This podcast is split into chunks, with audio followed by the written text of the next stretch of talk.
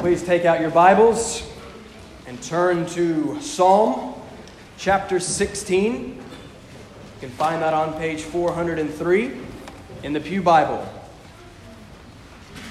I was quite torn over exactly what to preach this morning.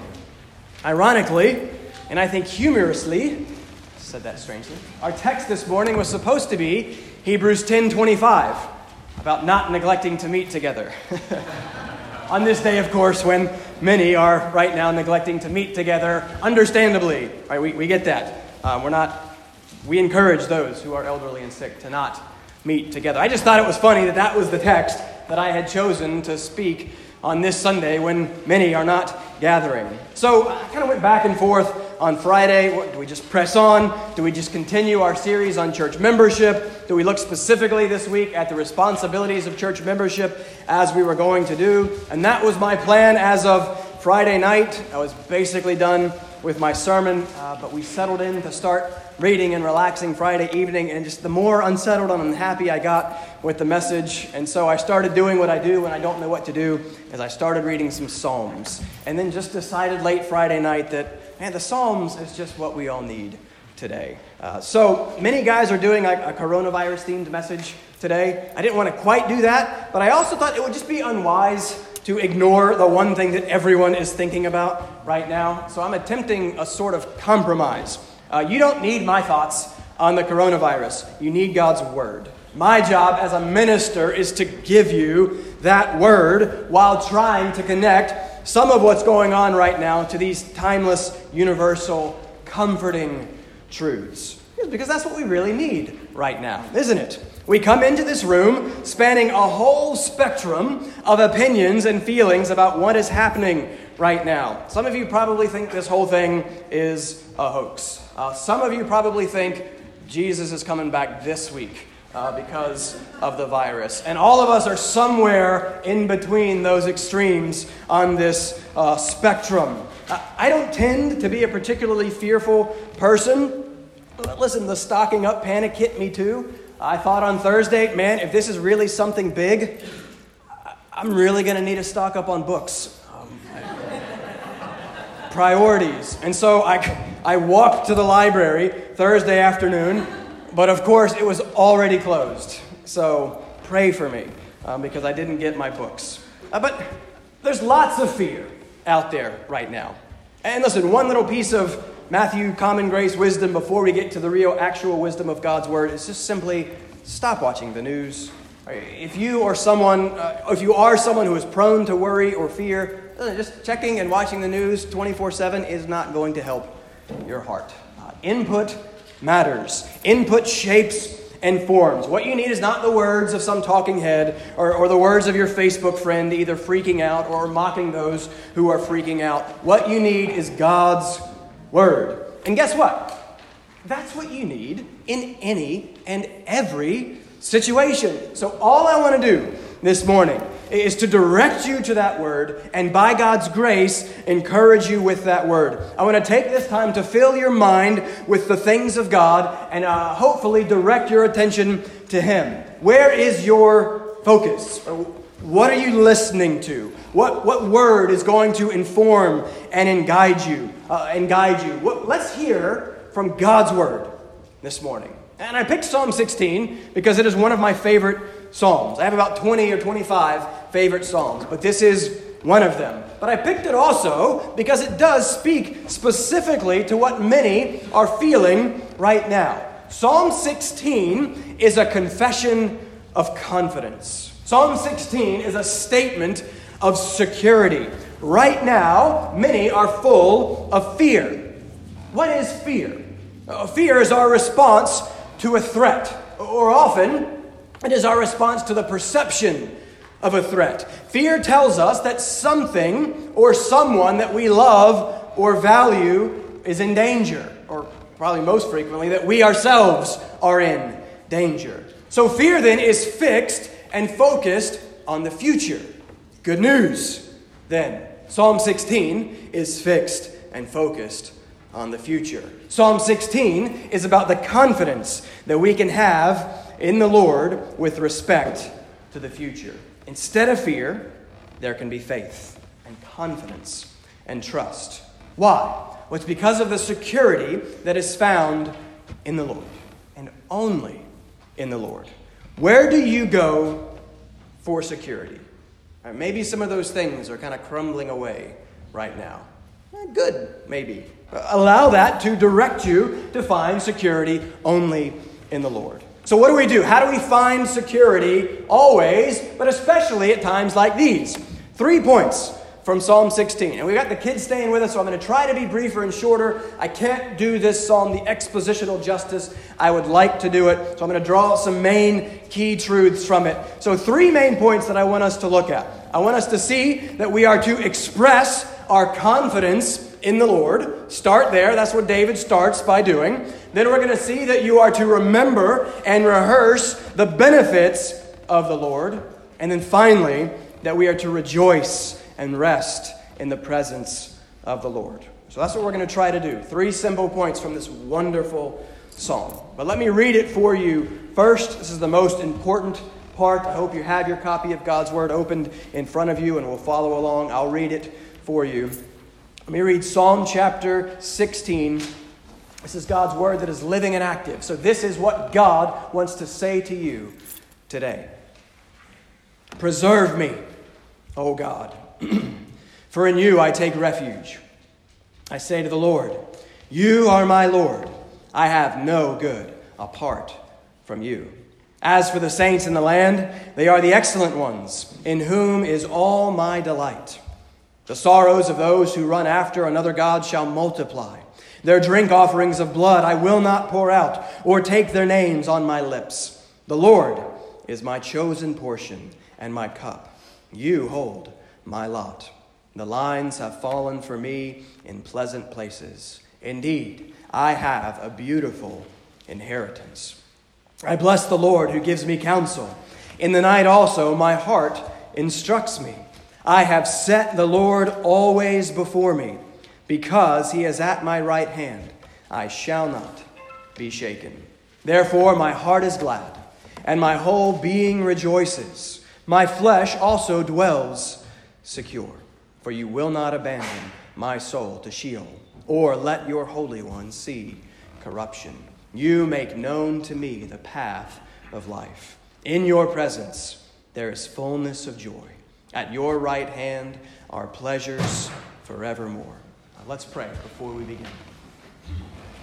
Father, help us now. Help the preaching of your word. Father, help the hearing of your word.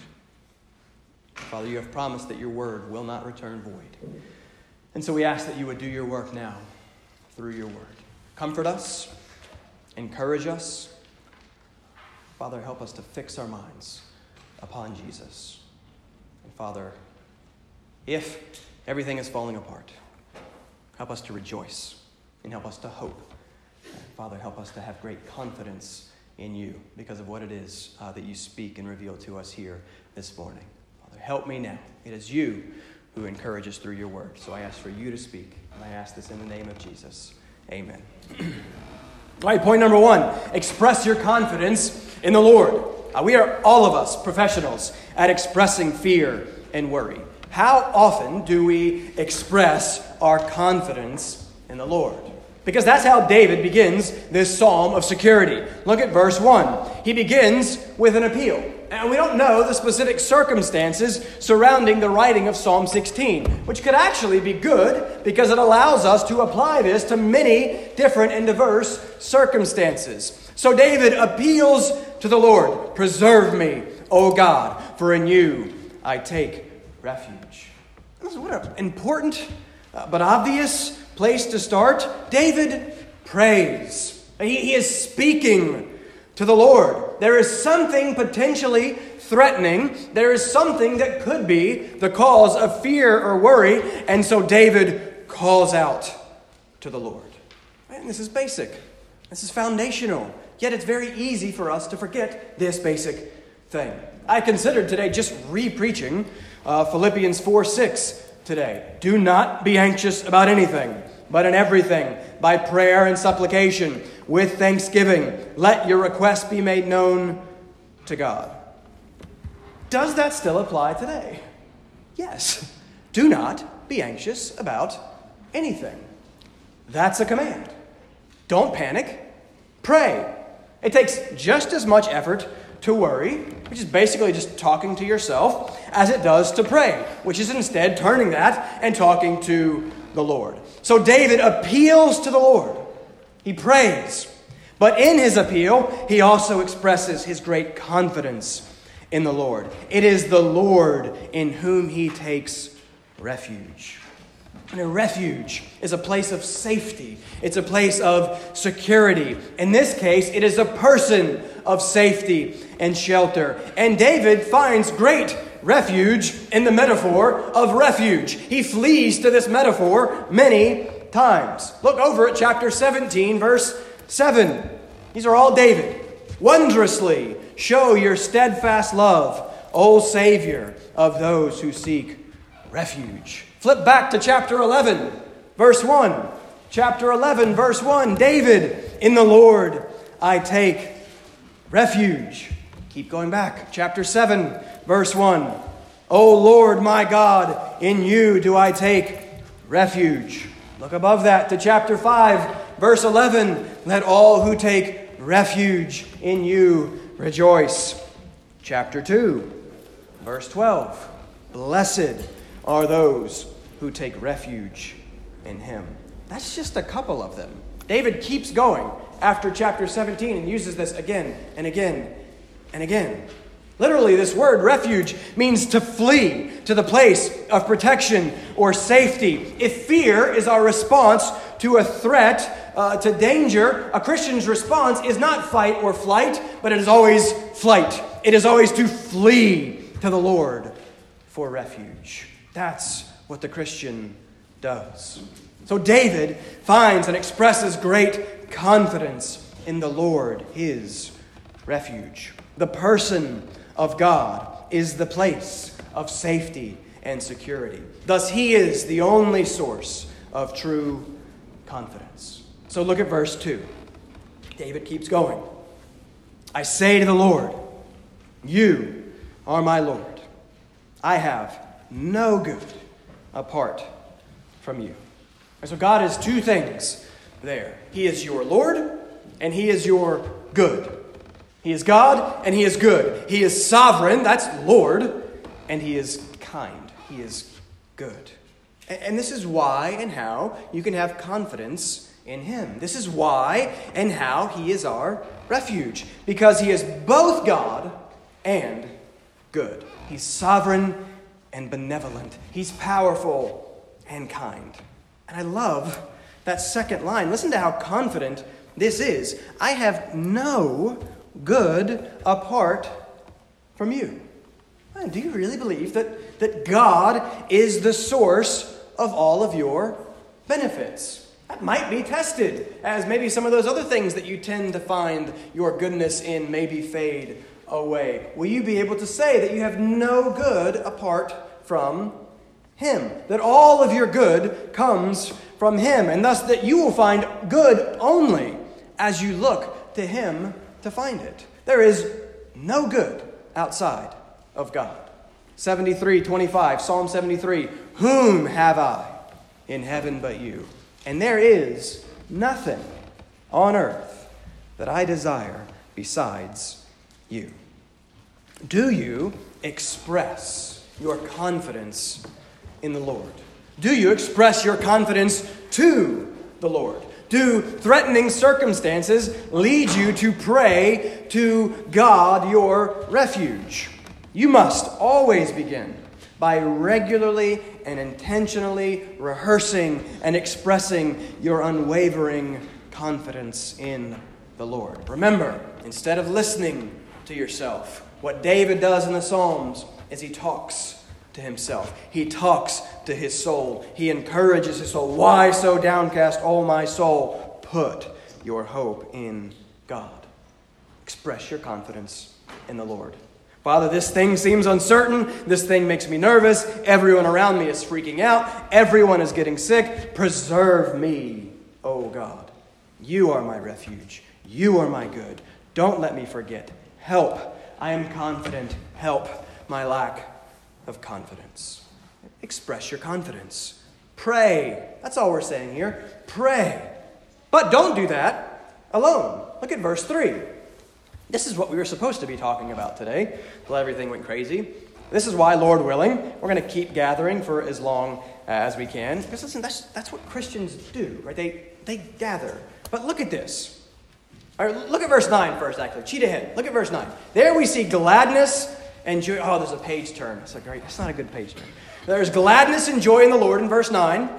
Look at verse 11. There's fullness of joy in pleasure and pleasure. So the Christian delights himself in the Lord, obviously. We're getting to that. But go back to verse 3. The Christian also then delights himself in the people of the Lord. It is the saints, it is God's people, those chosen by him, those set apart that are the excellent ones. And it is they that David finds delight in. And as a king, David, delighting in his brothers and sisters in the Lord. Christians delight in other Christians. Christians delight to be with other Christians. As we saw in John 13 and 1 John 4, love for God, which flows out of love from God, then flows into love for the people of God. Listen to Calvin on this verse. I love this. He says, We ought therefore highly to value and esteem the true and devoted servants of God, and to regard nothing as of greater importance than to connect ourselves with them. And this we will actually do if we wisely reflect on what true excellence and dignity consist, and do not allow the vain splendor of the world and its deceitful pomps to dazzle our eyes. That's a wonderful quote. Is your delight in those whom the world deems great? You know, who are all the people that you're following on the social media thingies that you're using? Or is your delight in those whom our God deems great? Are your eyes dazzled by the splendor and pomp of the world or the simplicity and the purity of God's people? Christians delight in being with other Christians. So, yes, express your confidence in the Lord, but don't forget that we must express that confidence in the Lord corporately. We need one another to do this. So, regardless of what happens in the coming days and weeks, brothers and sisters, we have a responsibility to care for one another, especially those among us who are particularly vulnerable right now those who are older, those who are sick, those who are alone. Reach out, call, pray, gather together in small groups. If you are healthy and young, see if there's some way you can help or serve someone who may not be. Christians live life with other Christians. Yes, we're going to be wise. We need to be wise. We obey our government. We're going to follow all of those things. Uh, but in some form or fashion, we are going to need one another. Skip ahead to verse 7 and 8. 8 is the key, but 7 first. Look at 7. David is again expressing his confidence in the Lord. He will bless the Lord. Why? Well, because the Lord gives him counsel. But what about the second line? Look at that second line. What does this mean? In the night also, my heart instructs me. Kind of sounds like follow your heart, doesn't it?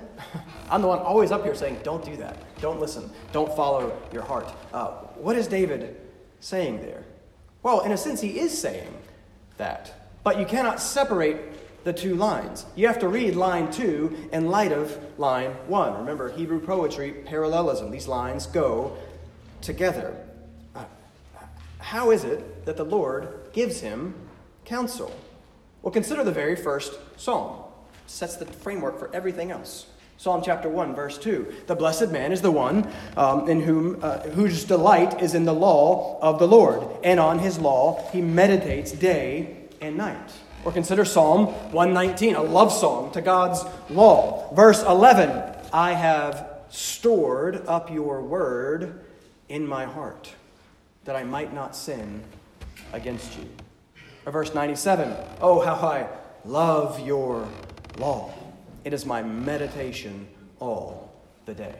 That's how David's heart instructs him. Line two is still just line one. It is the Lord giving him counsel, but it is the Lord giving him counsel through the word given to David that David has then stored up in his heart and is now constantly meditating on. This is how God shapes and changes and molds us. We have his word, he speaks through his word, he counsels and he instructs us through His Word. And so God's people treasure that Word and store up that Word and think on that Word. God's people are shaped by the primary influence of God's Word being the input that they take in, and then God's Word being the lens through which they see and discern everything else.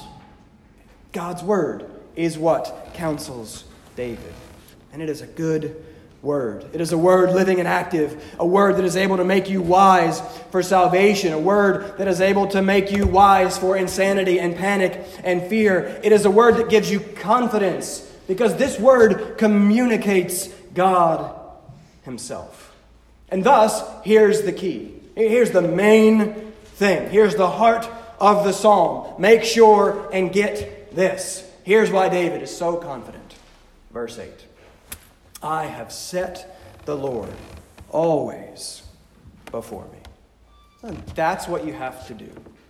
What have you set always before you? Maybe pull up your iPhone and check that screen time app for a hint of what it is that it always set before you. Uh, maybe you set social media always before you. Maybe you set Netflix always before you. Many of us are tempted right now to set the news always before us. Mindset matters. What is, what is set before your mind matters. What your mind is constantly engaged with shapes everything about you and your life. And here in verse 8, we find the secret to David's confidence. Thus, the secret to any Christian's confidence I have set the Lord always before me. And Christians are not those who just go to church. They're not those who have made a decision for Jesus or have been baptized, who are generally nice people. Christians are those who have been born again, who by the grace of God have been united to Christ in his living, his dying, and his rising again. Christians are those who are in Christ, and thus Christ is in them. And the result of this is that we were dead, but God caused us to be alive together with Christ, for by grace we have been saved. We were dead, but now we are alive in Him. We were old, now we are new. And so, a Christian that has been united to Christ by the grace of God is given a new heart and a new mind, and thus a new mindset. A mind that, that, out of thankfulness to the Lord, is fixed on the one who was so fixed on them that he sent his son to die in their place. And so, for us, Christ is not some nice addition to our lives, He is our lives. He, he is not like, you know, we believe some truths. He's not the one that we believe some truths about. He is the one that we believe in. In other words, that we put our trust, our confidence, our hope, our everything in. Christians set Christ always before them. We live our entire lives, what is sometimes called coram deo in the Latin, before the face of God. Right, verse 8 is a determination to live your entire life in the conscious presence of the Lord. Now, that changes everything. Right? Do that by His grace and watch all the fears over silly things fade away in comparison. Think about it like, like if I've used this as a straightforward, but if I pick on Sam, uh, if Sam were to come into me and he was mad at me about some theology thing, he's like, I'm so mad I'm going to fight you. I'd be kind of scared, right? Because Sam is bigger than me and he's stronger than me and he could absolutely take me in a fight. That's something to be fearful of. But then imagine if for some reason, and this is absurd, you know, I was really like, uh, what if Dwayne The Rock Johnson walks through those doors? And he comes in and says, hey, Matthew, I'm with you. I got you. I'll fight for you. I'm not worried about Sam anymore, right? Like, hey, great, Sam, you're big and strong, but you're not The Rock, right? The big, strong, bigger thing makes me no longer fear the small, little thing. Because I'm with the really big and powerful thing, I don't fear the comparatively small and weak things. Right? In Christ, we have the most powerful thing. One of my favorite quotes of all time was written by Samuel Rutherford back in the 17th century to this little old lady who, who is uh, suffering and weak and going to be with the Lord soon. And he writes to her, talking about Satan. Christians don't know what to do uh, with Satan. We either ignore him or they panic. Um, he writes to her, Hey, lady, don't fear Satan. And he says, You're stronger than Satan. Wait, what? He says, Because he who is in you is greater than he who is in the world. I don't fear, I have to fear Satan because I have Christ. And he's infinitely more powerful and good than Satan. Thus, if we can actually believe that, if we can really believe this thing, we don't really have to fear anything, right? Because we are in Christ and nothing can touch that. Got off my notes. I don't know where the rock came from uh, there. Um, but listen, here's what he says. Here's the result. Here's what, what I'm trying to get at. Look at the second line of verse 8. Because of this, because he is at my right hand, I shall not be shaken. Right? If the rock is at my right hand, I am not scared of Sam. If God himself is at our right hand, we're not scared of anything. Not sickness, not the collapse of society, uh, not by death, not by anything. Brothers and sisters, express your confidence in the Lord. Set the Lord always before you. Fix your mind on Him in all circumstances. Right? And second, you know how I roll. The second two will be much shorter. Kids, don't panic. Uh, point number two remember and rehearse the benefits of the Lord. So express your confidence, fix your mind on the Lord, and do that by remembering and rehearsing His benefits. Remember, this is Psalm 103. Bless the Lord, O my soul, and forget not His benefits. What are they? We'll look at verse 5. There you see portion, cup, and lot. All of those are metaphors of God's provision and sustenance. It's God uh, providing for and sustaining His people. He does that. But notice again what the portion, the cup, and the lot is. What's the benefit? It's God Himself. I remember a few weeks ago from Genesis 12, the reward is relationship. Remember, God blesses Abraham with Himself. It is He who is our portion, our cup, and our lot. He is our provision and our sustenance. Look at verse 6. The lines have fallen for me in pleasant places. Indeed, I have a beautiful inheritance. Uh, some of you know my friend, uh, Pastor Harry. He's the pastor of First Baptist in Manhattan now. So we're both we're texting back and forth as we're both frantically trying to write whole new sermons uh, yesterday. And he texted me in the middle of this verse that Levain Bakery stopped by his church and dropped off dozens of cookies for free uh, because they had extras. And so my text in response was, "The lines have fallen for you." in pleasant places. Indeed, brother, you have a beautiful inheritance. I have to confess that I was a little jealous. Levain is the best cookie you'll ever eat. So it's pleasant and beautiful to be blessed with free best cookies. But, again, that's an embarrassingly silly illustration of what we are talking about here. David is using the language of Israel's inheritance of the land, right? Lots and lined, that's about the land being divided up. But he's expanding that out and using these metaphors to refer to all of life. And so I don't want you to miss this. Yes, God is a refuge. We can find security in Him, we get forgiveness in Him. So life with God is secure, but we shouldn't stop there because it's not only secure, it's also pleasant and it's good. Right? Since God is always and infinitely pleasant and beautiful, the benefits that he gives will always be pleasant and beautiful. Right, look at verse 9. Second line, yes, my flesh dwells secure. But also, first line, oh, my heart is glad, and my whole being rejoices. Verse 11, you make known to me the path of life. In your presence, there is fullness of joy. At your right hand are pleasures forevermore. What a wonderful bunch of words in those verses.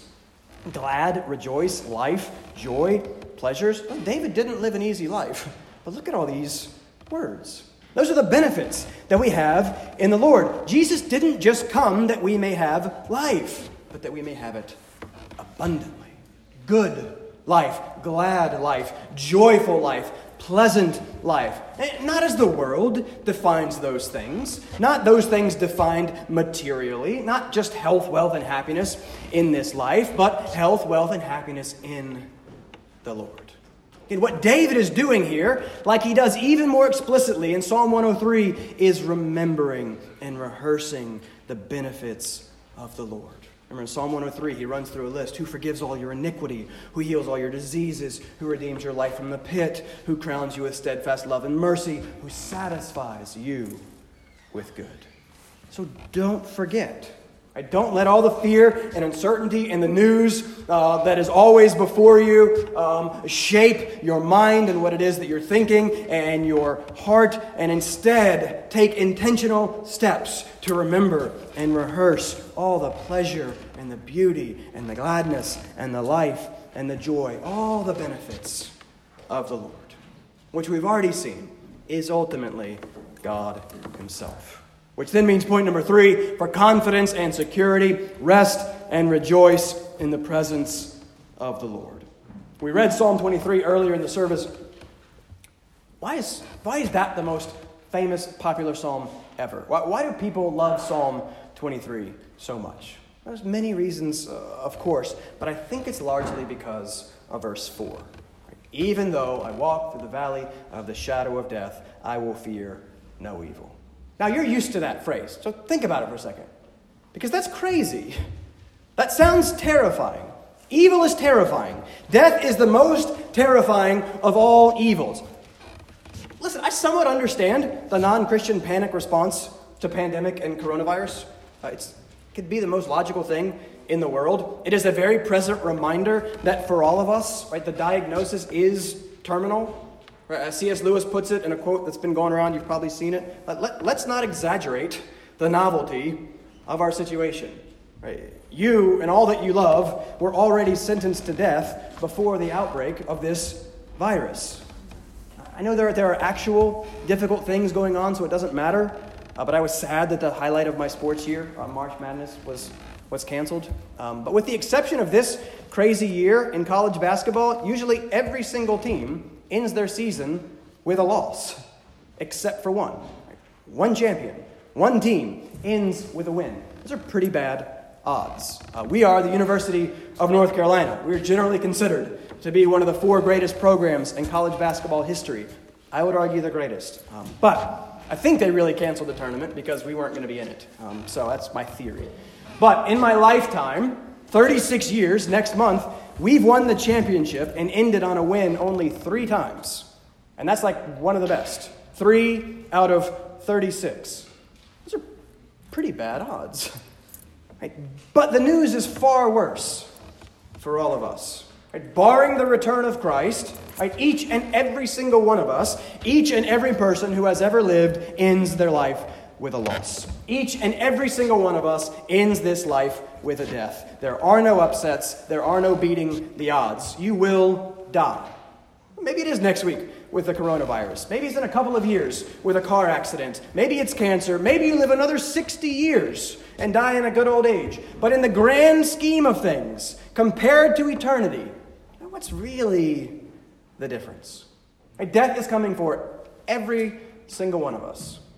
And yet, Psalm 23, walking through the valley of death, fearing no evil. How? It's very simple. For you are with me. That's it. That's everything. That's why Psalm 23 is the most beloved psalm. Psalm, because of the promise of the presence of God.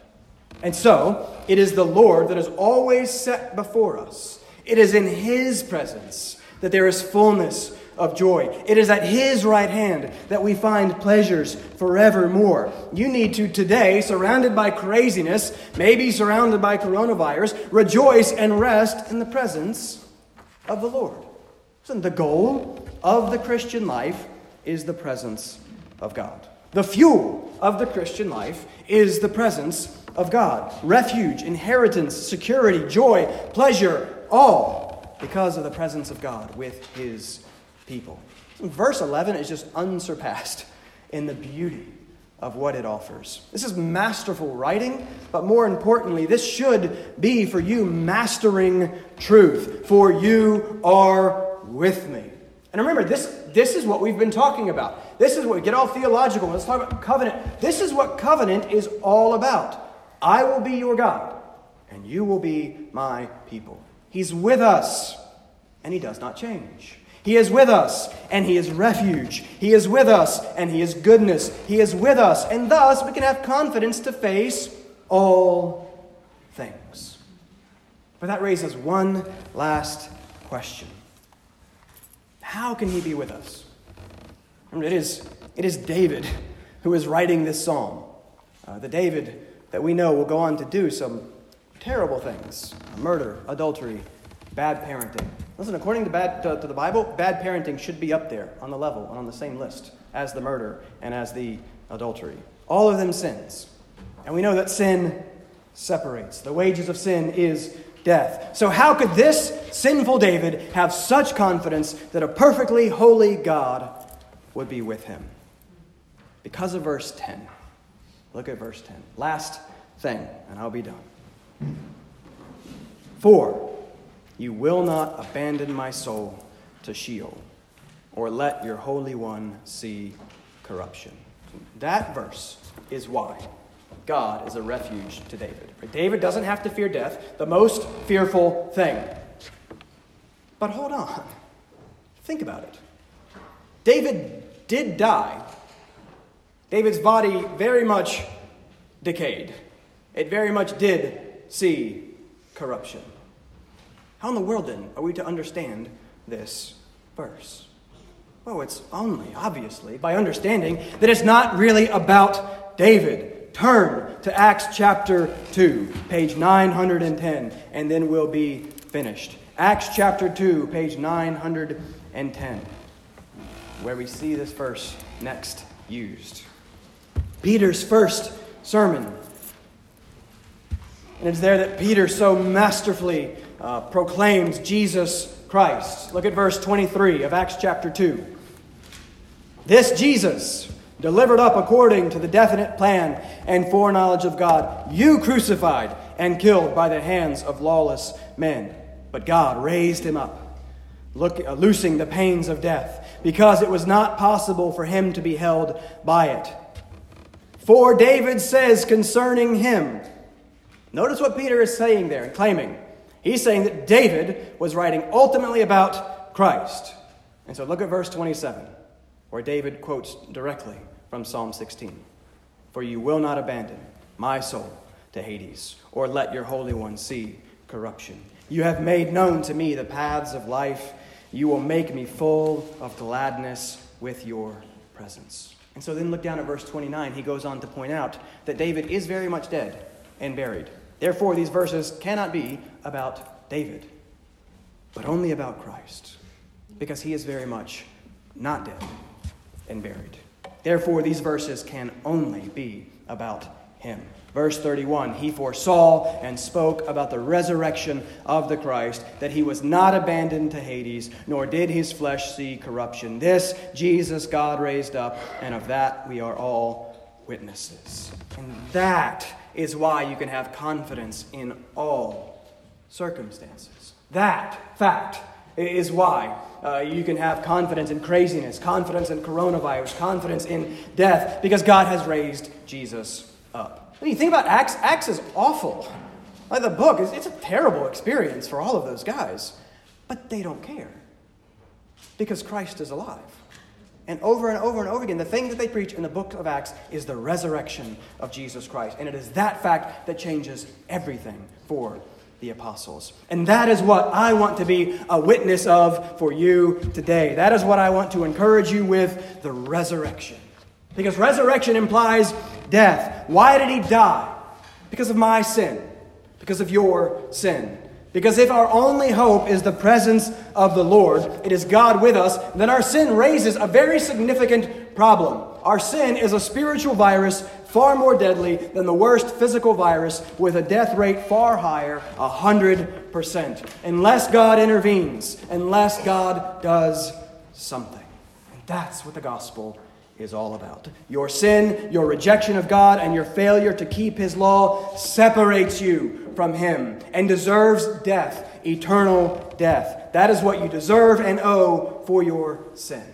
I don't have to argue with you. You know that you're a sinner. You know that you have that guilt. We, all of us, are. But the good news of the gospel is that God makes a way for guilty sinners to be forgiven. And that way is his Son, Jesus Christ, who comes to take our place, to take our sin, and to die for us and for that sin.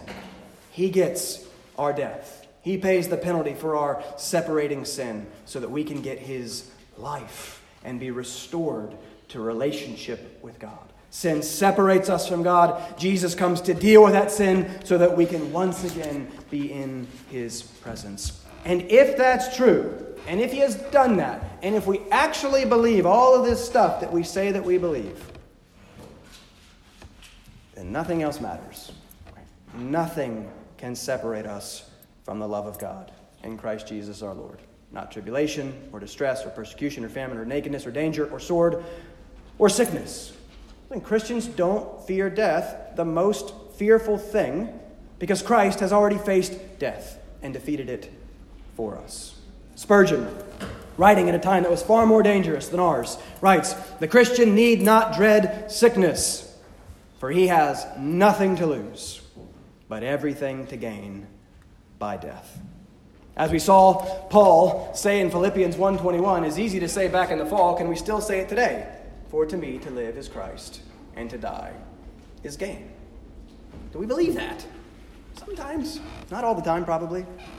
Death, the most terrible thing, becomes the most blessed gain for the Christian because of Christ. And, and that's why Christians do not have to fear. That's why we do not panic. That's why and how we can have confidence in all circumstances. So express your confidence in the Lord. Remember and rehearse regularly the benefits of the Lord. And then rejoice and rest in the presence of the Lord. Isn't circumstances cannot change any of that. Like coronavirus cannot touch any of that. We have a refuge. We have a place and person of perfect security because our one great enemy, sin and death, has already been dealt with and defeated by Christ so that we could be with God and God be with us. And that's the best thing. Brothers and sisters, that's what you were made for. So be confident in Christ in all circumstances. If you would, bow with me and let me close us with a word of prayer. Father, we are thankful for your grace. We are thankful that you have given us your word that is timeless and that is true and it speaks to any and every circumstance we may find ourselves in. Um, so I pray that you would drive us to your word. I pray that you would help us to set you always before us. I pray that we would fix our minds on Jesus, that we would fill our minds with the things of God, and that we would interpret our lives, that we would interpret everything that's going on around us, and that we would interpret the news only through the lens of your word and of your gospel and of the good news of the life that we have in Jesus Christ. Father, help us not to forget. Um, use your word now to encourage and to comfort the hearts of your people. And we ask and we pray this in Jesus' name. Amen.